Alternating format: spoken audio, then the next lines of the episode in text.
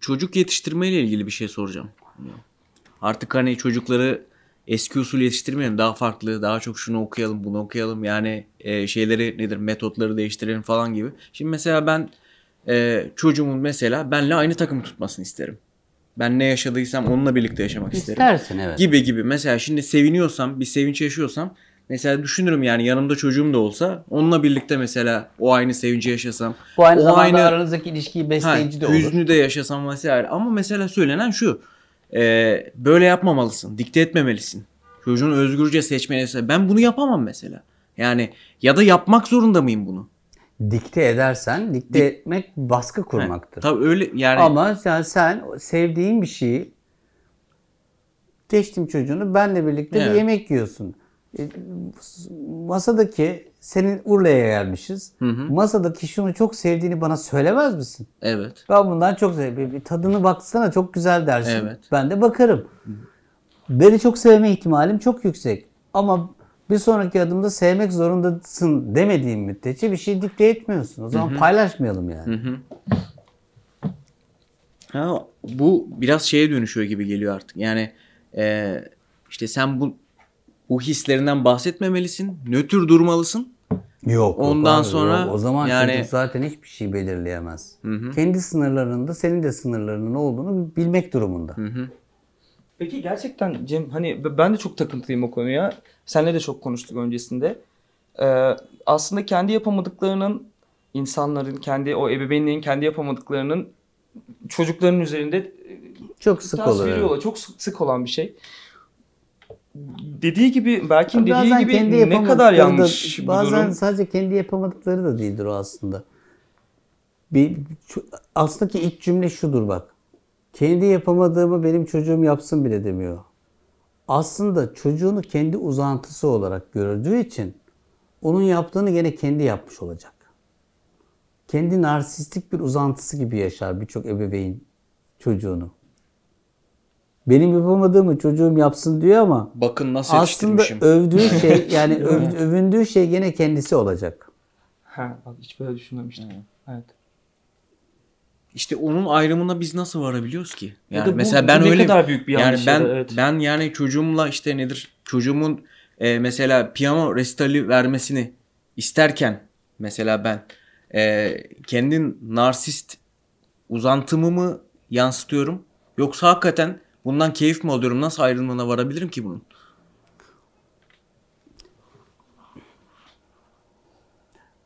Bazen seninle hiç ilişkisi olmayan bir müzisyeni, bir yönetmeni, bir ressamı, bir birinin yaptığıyla gururlandığın, hoşlaştığın, mutlu olduğun, coştuğun olur mu? Tabii ki. O olması lazım işte. Tarif edebildim mi? Evet, aynen. Yani Dünyanın bir ucundaki bir müzisyen benim gözlerimi doldurabiliyor ve içimden diyorum ki maşallah diyorum. Evet. Ya, öf ya diyorum. Hiçbir katkım yok. Benle hiç ilgisi yok. Ama ben onunla içim coşuyor. Öbüründe benim de katkım olan demeye başladığında birazcık aslında kendini de övmeye başlıyorsun. O senin bir uzantın değil. Aranızda bir boşluk var. Şeyin çok güzel bir kitabı vardır. Onu telaffuz edesim var. Yani anne babayla ve çocuk arasında ki okunacak en, en temel eseri söyleyeyim. Herkes de alsın onu. Anne baba olan. Anne baba ve çocuk arasında Haim Ginnot. Nefis bir kitaptır. Bu işin Bible'ı gibidir yani. Bunu bölümün altına da e, not ederiz.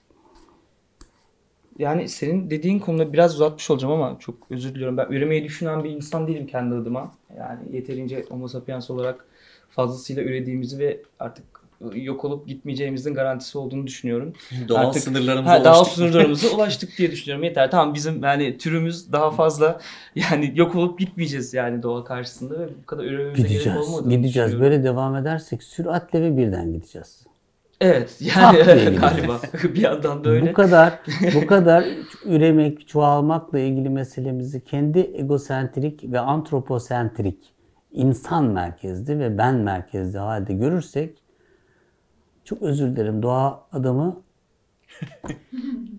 Ya bir an önce yapsa çok iyi olur. yapar, Cem. yapar, yapar. Yapıyor bir da. an önce yapsa çok Yapıyor da, yapıyor da. gider gerçekten. Sen görmedikçe daha fazlasını da yapar.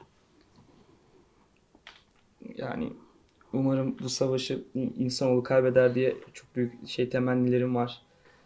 Sırf bu bahsettiğin konudan dolayı bile acaba kendi yapamayacağım o travmalarımdan dolayı mı bile acaba çocuk yapmak istemediğimi çok düşündüğüm için çok şey oldum da o yüzden söylemek istedim.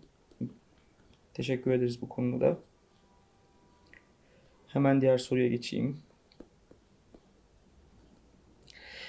Ee, E.Mine diye bir e, arkadaşımız sormuş.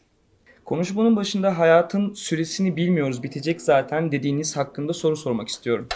Akşamları başım başımı yastığa koyunca acaba yarın uyanacak mıyım diyorum. Böyle bir böyle kutuplar oluştu bende zamanla. Bunun daha da yumuşatmak için neler yapabiliriz diye bir sorusu var. Tekrar okumamı ister misin?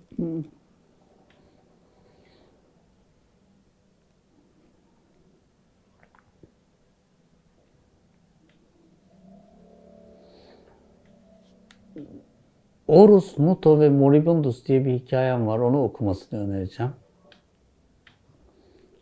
Bir hikaye o. Belki biraz Rolomey ve Yalom okumasını önereceğim. Çünkü çok existential bir soru bu. Saatlerce beraber çalışmamız gereken bir, bir şey bir soru bir soru soruyor yani. Böyle bir soru sorduğu için teşekkür ederiz. Ama yani o hiç ölmeyecekmiş gibi ve yarın ölecekmiş gibi cümlesinin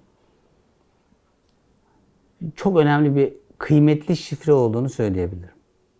İkisinin bir arada olmasından bahsediyorum. Evet. Birinden birinin değil. Ya ben yıllarca Heidegger okudum, Kierkegaard okudum, Sartre okudum, mezarlıklarda oturdum, saatlerce sabahladım.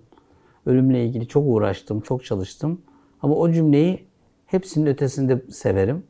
Hiç ölmeyecekmiş gibi ve yarın ölecekmiş gibinin aynı anda hissedilişinden bahsediyorum. evet. Nazım Hikmet yaşamaya dair şiiri. Bu benim söylediğim hadis. Evet. Birinden biri olunca topal olan şey ikisi birden olunca çok güzel oluyor. İkisi birden bak. Bazen öyle bazen öyle değil. Bu bana şu andaki konuşmada bile bu ilişkide bile neyi verir? Hem ölebileceğim olması bilgisini verir. Hem senin ölümlü olduğun bilgisini verir. Dolayısıyla bu kıymet veririm. Hem son sözlerimin anlamlı olacağını olmasını isterim. Daha anlamlı bir katmanda dururum. Hiç ölmeyecekmiş gibi de coşkulu da dururum bir yanıyla. Hepsini birden yaşadığım son derece kıymetli bir yerde tutuyor beni bu. Ama bir tanesi değil. Hiç ölmeyecekmiş gibi dediğinde de çok kötü bir yere doğru gidiyorsun. Hep yarın ölecekmiş gibi korktuğunda da. Horus Muta ve Moribundus da bununla ilgili yazdığım bir hikayedir. Hatta hikayenin karakterlerinden birisi her gün ölür. Ama her gün ölürken yarın tekrar canlanacağını bilmeksizin ciddi ciddi korkarak ölür. Öbürü de hiç ölmez. İkisi de büyük bir travma ve acı içindedirler. O hikayeyi öneririm. Umarım okur okuduktan sonra da Ben onları hikayenin gelir. içinde bir yerden sonra birbirlerine bağlıyorum. İki karakteri. İkisi de çok mutsuz çünkü. Birisi şöyle. Hangisi Orus'tu hangisi Noto'ydu bilmiyorum. Çünkü bu isimler uyduruk. Bir tanesi şimdi hiç ölmeyecek ya. O kadar coşkusuz ki. Hiçbir şey istemiyor. Tam bir şey yapacak. Diyor ki "Üf, yarın yaparım, öbür gün yaparım, gelecek yüzyıl yaparım, bin yıl sonra yaparım. Kaybedeceği hiçbir şey yok. Zaman bitmiyor. Çok kötü yaşıyor. Öbürü de kaygıdan ve korkudan hiç bok yiyemez halde. Gene öleceğim. Ha birazdan öleceğim diye hiçbir şey yapamıyor. Ben sonra bunları birbirine kuyruğundan bağlıyorum. Yeni bir kişi oluyorlar. Onun adına da gene uydurdum. Moribundus diye bir şey yazdım.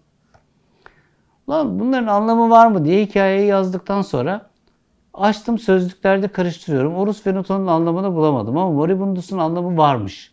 Ben o zaman o anlamı bilmiyordum yemin ederim. Latince'de fani demek. Bu kadar rastlantısal mı gerçekten? Bence öyle. Ben yani bilmeden yazdığımı hatırlıyorum. Ama güzel bir rastlantı oldu. Bu rastlantı bile kendi içinde güzel bir hikaye E, aslında. tabii. Yani. Diğer sorumuza geçelim. Doktor Kakule diye bir arkadaşımız sormuş. İnançlarımızı özellikle spiritüel inançlarımızı neye göre nasıl seçeriz diye bir sorusu var. İstiyorsan önce bununla başlayalım. Sonrasında devam ettiği Ne şey var ya da okuyabilirim. Yani ne bileyim. Okey. Çok kişiden kişiye değişir bu.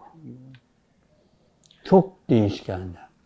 Öğretiler, şunlar, bunlar, kendi korkularımız, anneden babadan aldıklarımız, içinde yaşadığımız topluluk, bir sürü seçim kriteri var. Hepsi birden bir araya gelir.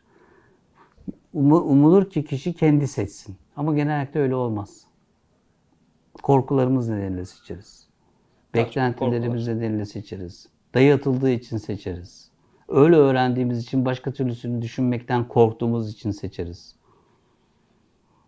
Ama onun için ben inanç kelimesinden çok iman kelimesini öneririm. Çünkü inanç kelimesi itikattır.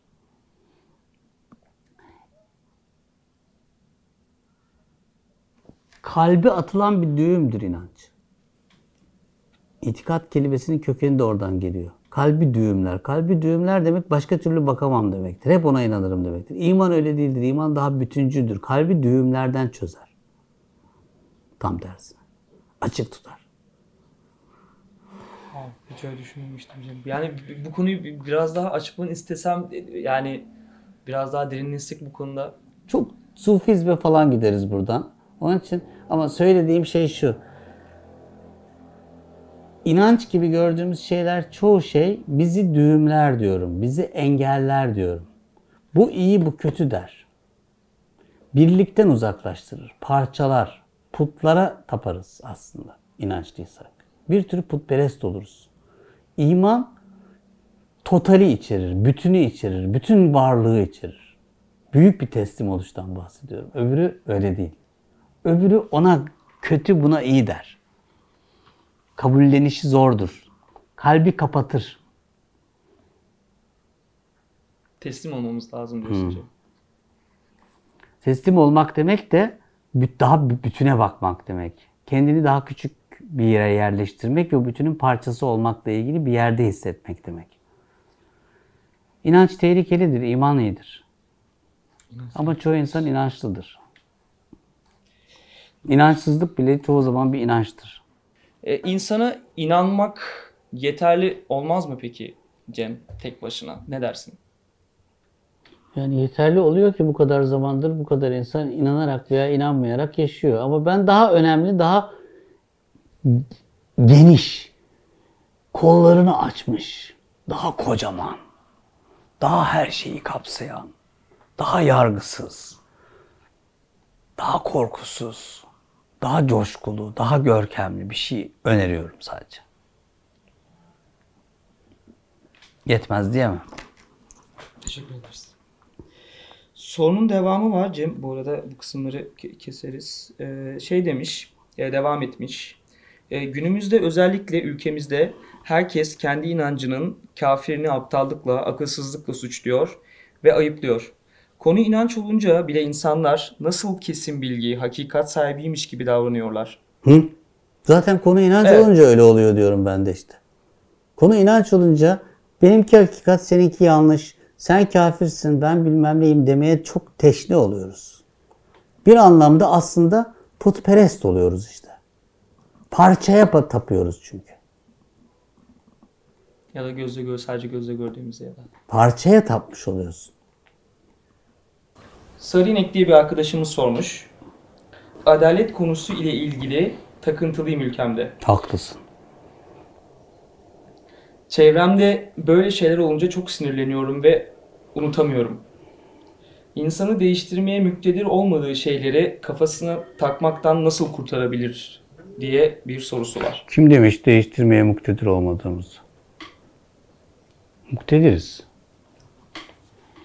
Kendi küçük çevremizden başlarız. O meşhur şiir var ya bir laf.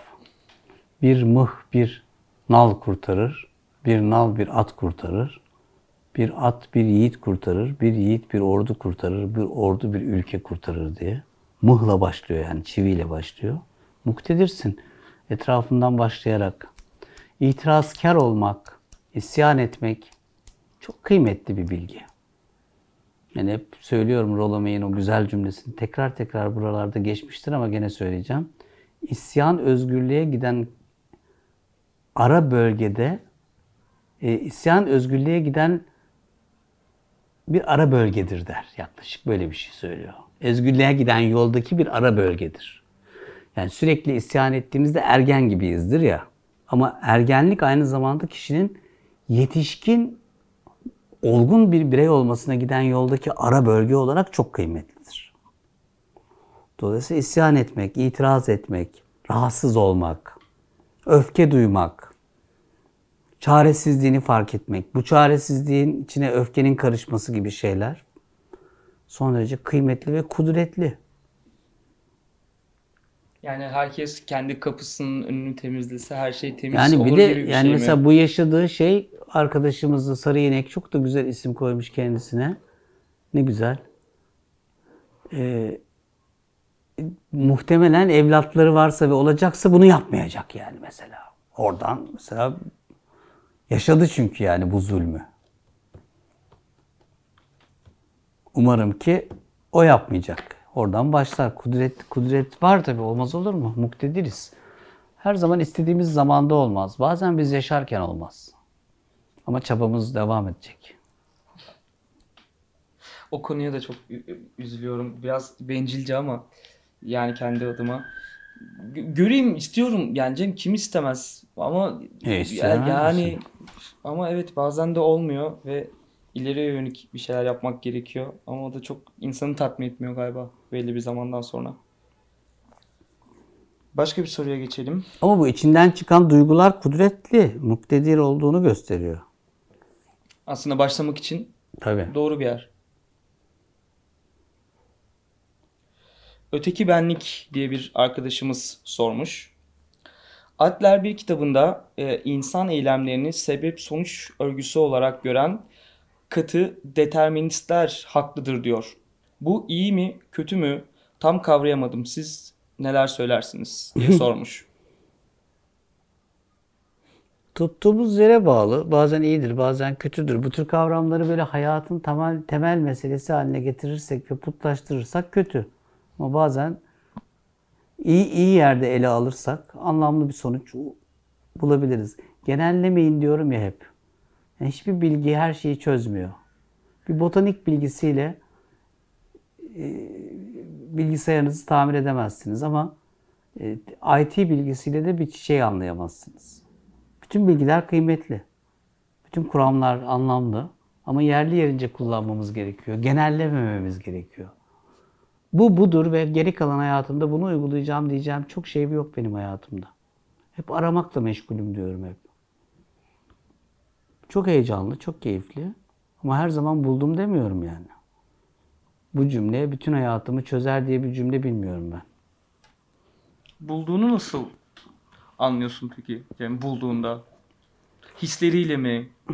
Ya da o kafandaki soru işaretlerini cevaplası, cevaplamasıyla mı? Ne, ne bulduğuma bağlı yani bir, bir, bir- bu, bu kitabı şuradan kaldırmanın yöntemini arıyorsam kaldırdığımda somut olarak gördüğüm için bulduğumu anlarım. Duygusal bir meselense oradaki kaygı azalır zaten.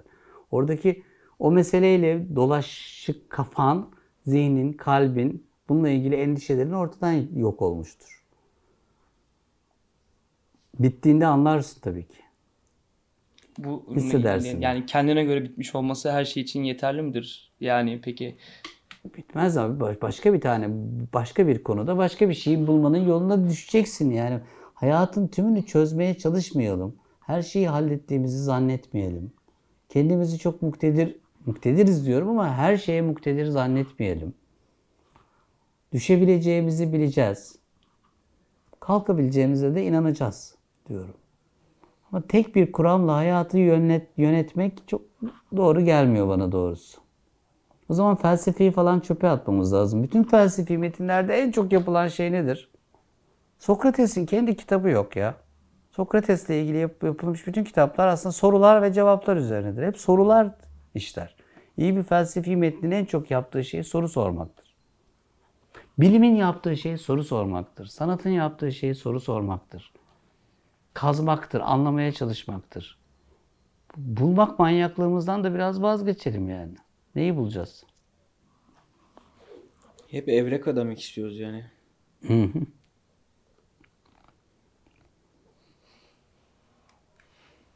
Yani sürekli arayış aramak da ne bileyim yani bir bazen yani e- evrakı demek de lazım. sanki Tamam, sürekli- demeyelim e, demiyorum evet, ki. Evet anladım anladım. zaman Ee, diyoruz zaten. Bu arada Cem.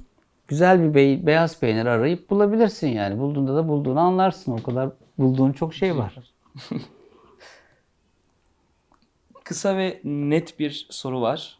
Ee, kimin sorduğunu ben not almamışım ama yazacağım. Çok özür diliyorum. Net, kısa ve netmiş. Kötülükle nasıl başa çıkabiliriz diye bir soru var. Cevabı var mı tabii ki bilmiyorum. Ama böyle kısa ve net bir sorumuz var. Kısa ve net soruların bazen cevapları çok uzun olur.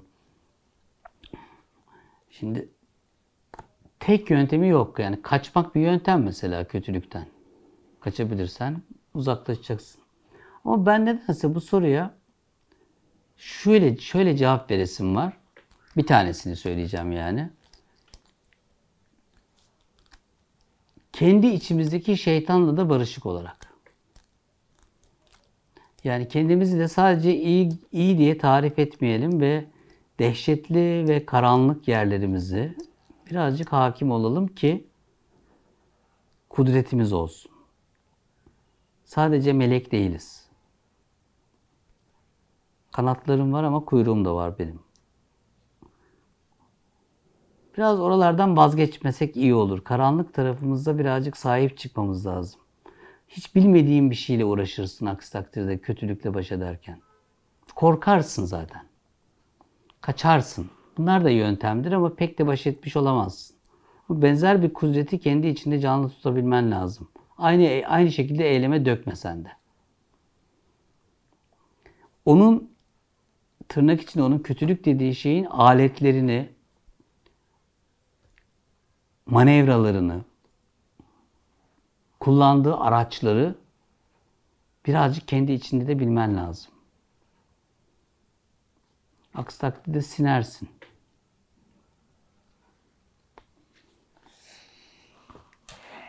İyi bilmen lazım yani savaştığın şeyin de malzemesine dair bilgin olması lazım.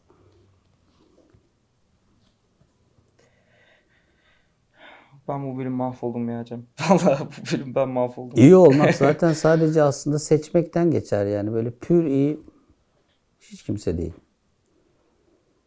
Seçmen için de öbür tarafı iyi biliyor olman lazım. Ya iyi bildiğimizden de işte bu sefer de emin olmamak gerekiyor. Ya bilmek için de senin dediğin şeyde de biraz yani bil- yani biraz da emin olmak gerekiyor senin dediğin şeyde Ya ama bir bir, bir, taraftan şöyle da bir konuşma var- geçmişti bir, bir, bir kafede bir masada. Bir, bir şeyle nasıl baş ederiz bunlarla diye.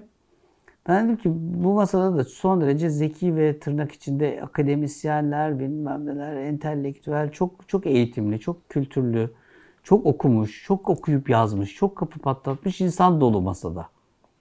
Dedim ki baş etmemiz çok güç.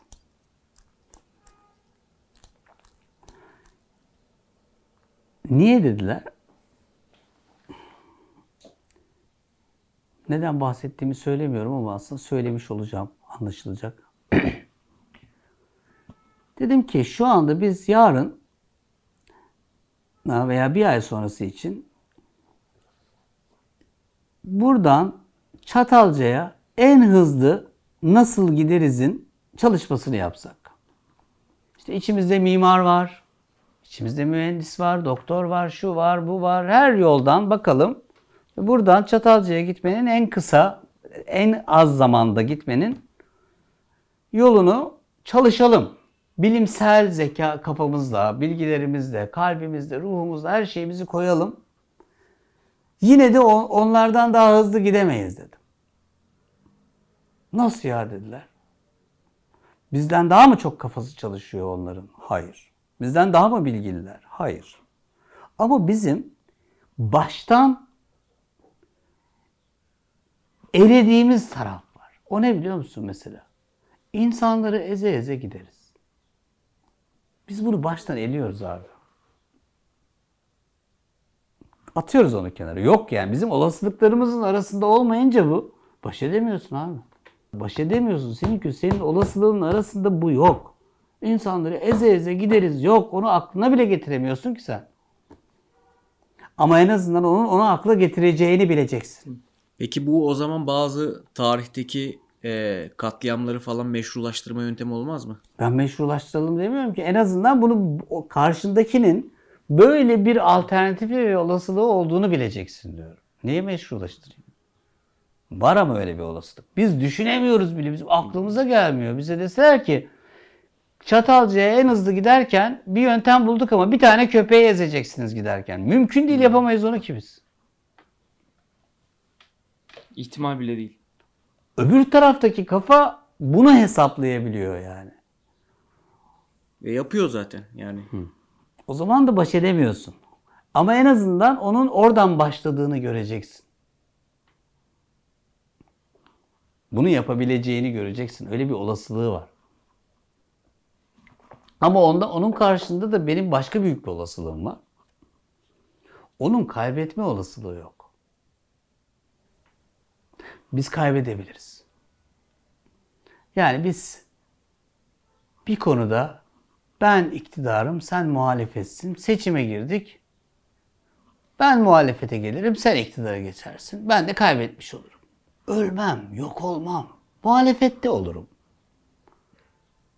Ama muhalefete düşme özgürlüğün yoksa, korkun varsa, muhalefete düşersen sadece muhalefete düşmüyor isen, sadece ikincil kalmıyorsan, varlığın her şeyin sorgulanır bir halde yargılanacaksan çok korkuyorsundur. Bu seni çok olasılıksız kılıyor. Onun için de zaten insanları eze eze de gidersin Çatalca'ya o zaman. Ama bu aynı zamanda senin kudretsiz tarafın. Tarif edebildim mi? Benim başka olasılığım var diyorum ya. Çok iyi hem de. Benim kaybetme olasılığım var yani. Ne güzel bir şey. Kaybetme olasılığı diye bir şey var hayatta ya. Bir tane kızı sen de çok beğeniyorsun, ben de çok beğeniyorum. İkimiz de ilgi gösteriyoruz. Seni seçiyor. Seni seçmiş olur. Hadi diyelim ki kıskandım. Ölmüyorum ki ben. Ama seni seçtiği an ben bütün varlığımla kabus içine düşüyorsam, hatta beni seçmediği için başka konularda da bir sürü açığım ortaya çıkacaksa Yani ben o zaman çok korkarım. Seni seçmesi için bahsi tutuşmuşsan belki. Yani, Yani loser olmak, kaybetmek, fail etmek gibi olasılıklarımız var. Biz sıradan normal insanların. Ne olacak ki? Ben diyelim ki bir şeyi kaybettim. Ne bulacaklar ki yani? Benim kaybedişimin arkasından daha bir, bir, bir pisliğim çıkmayacak. En fazla kaybetmiş olacağım. Yeterince açık konuştuğumu zannediyorum. Kaybetmeyi geçtim. Özür dileme özgürlüğüm var lan benim. Öyle bir kudretim var ya. Vallahi kudret işte ya. Yanlış yaptım ben. Affedersiniz. Özür dilerim. Tazmin etmem lazım bir hata yaptım sana. Demem. İstifa ediyorum demem. Yanlış yaptım diyor. Nasıl kudretli ya? Esneyim çünkü ben. Hemen kırılıp dökülmüyorum. Eksik olma kudretim var. Bak. Ya bir yandan güzel bir kaçış yeri de aslında diye düşünmeye başladım kendi içimde. Yani of Aksi takdirde çok kırılgan oluyorsun abi. Yani eksik yapmaman lazım, çok sayılman lazım, hep senin seçilmen lazım. Zaten de yargılanırsın, zaten de bilmem ne. Çok çok acıklı, çok hüzünlü. Ben uyuyamazdım öyle.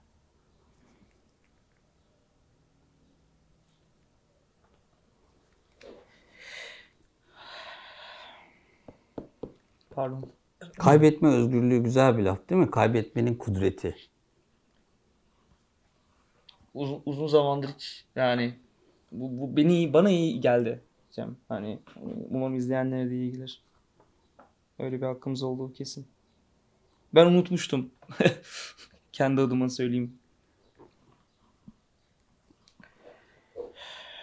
Dudu Hanım demiştik galiba. Evet. Dudu Hanım'ın iki sorusu var. İlkini soruyorum. Ee, dün kendimde gördüğüm ikileme düştüğüm doğrunun peşinde miyiz yoksa bize doğru görünenin mi diye soruyor. Bu da gene bir kaçış olarak Yok da yani bu soruyu olarak? iyi sormak lazım. Yani sen kendisi insan iç- içinde bilir bunu. Yani insan kendisine bunun cevabını verir. Ben doğrunun peşinde miyim yoksa doğrunun görünenim mi? Çünkü doğru görünen acaba benim bir kendi kendime dair bir şeyi beni beslediği için mi onu doğru görüyorum? Yani o çok çok derin bir felsefi soru bu. Ona pat diye cevap veremem. Bakmak lazım yani.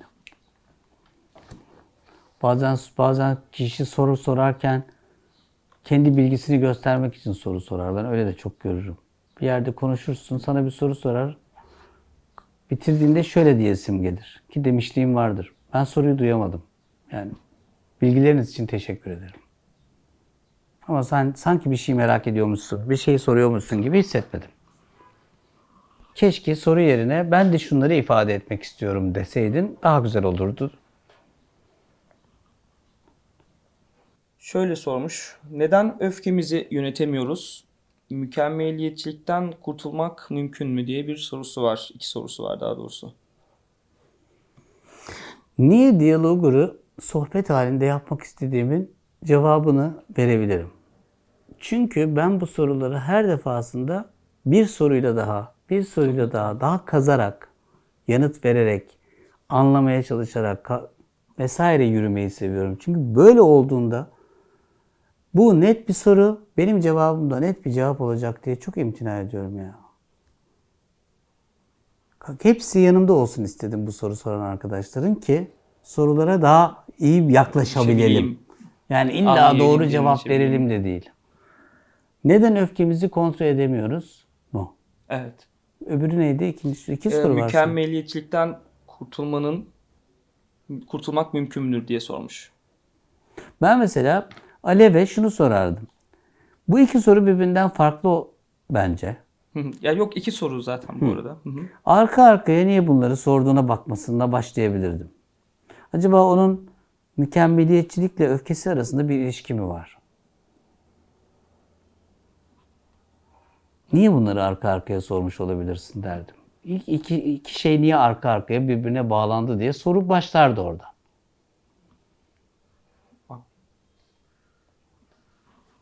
Ama öfke kontrolü denilen şeye değil de daha çok öfkenin ne olduğuna, niye öfkelendiğimize bakmak gibi önerilerim oluyor daha çok bu konuda. Ben çok mesela incindiği için, kırıldığı için, kendini değersiz hissettiği için bunları söylemeyip yerine öfke ifade eden çok insan görüyorum. Benim öfke diye gördüğüm şeylerin çoğu asıl birincil duygunun öfke olmadığı haller oluyor. Kişi onu ikincil duygusunu ortaya koyuyor. Ve dolayısıyla onu çözmek mümkün değil. Duyguları gömmeye çalışarak değil, anlamaya çalışarak yürümemiz lazım. İki, o duygu aslında ilk duygumuz mu, birincil duygum mu? Yani sen bana çok değersiz hissettirecek bir şey yaptığında ben sana direkt öfkeye gösteriyorsam asıl duygum o değil. Asıl duygum önce incindim ben, kendimi değersiz hissettim. Çok kötü hissettim.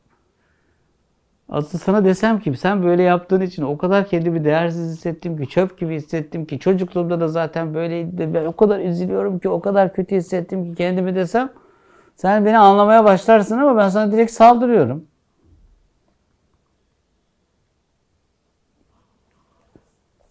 Bu kadar güç ortaya koy. Bir de öfke daha çok kudretli geliyor ya. Öfkeliyi yetersiz zannetmiyoruz biz. Biz genellikle ağlayanı yetersiz zannediyoruz. Yapamadım diyeni. Burada çaresiz hissettim diyeni yetersiz zannediyoruz. Öbürünü kudretli buluyoruz. Bence öbürü kudretlidir. Bunu söyleyebilmek çok daha güç ister. Bağırmak, öfkelenmek, sindirmek çok çaresizlik, çok cılız.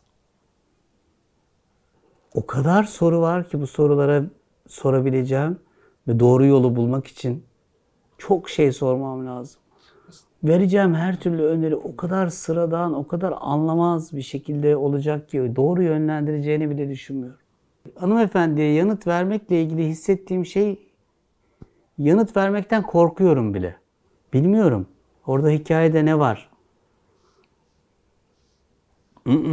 Çok zor. Gerçekten zor.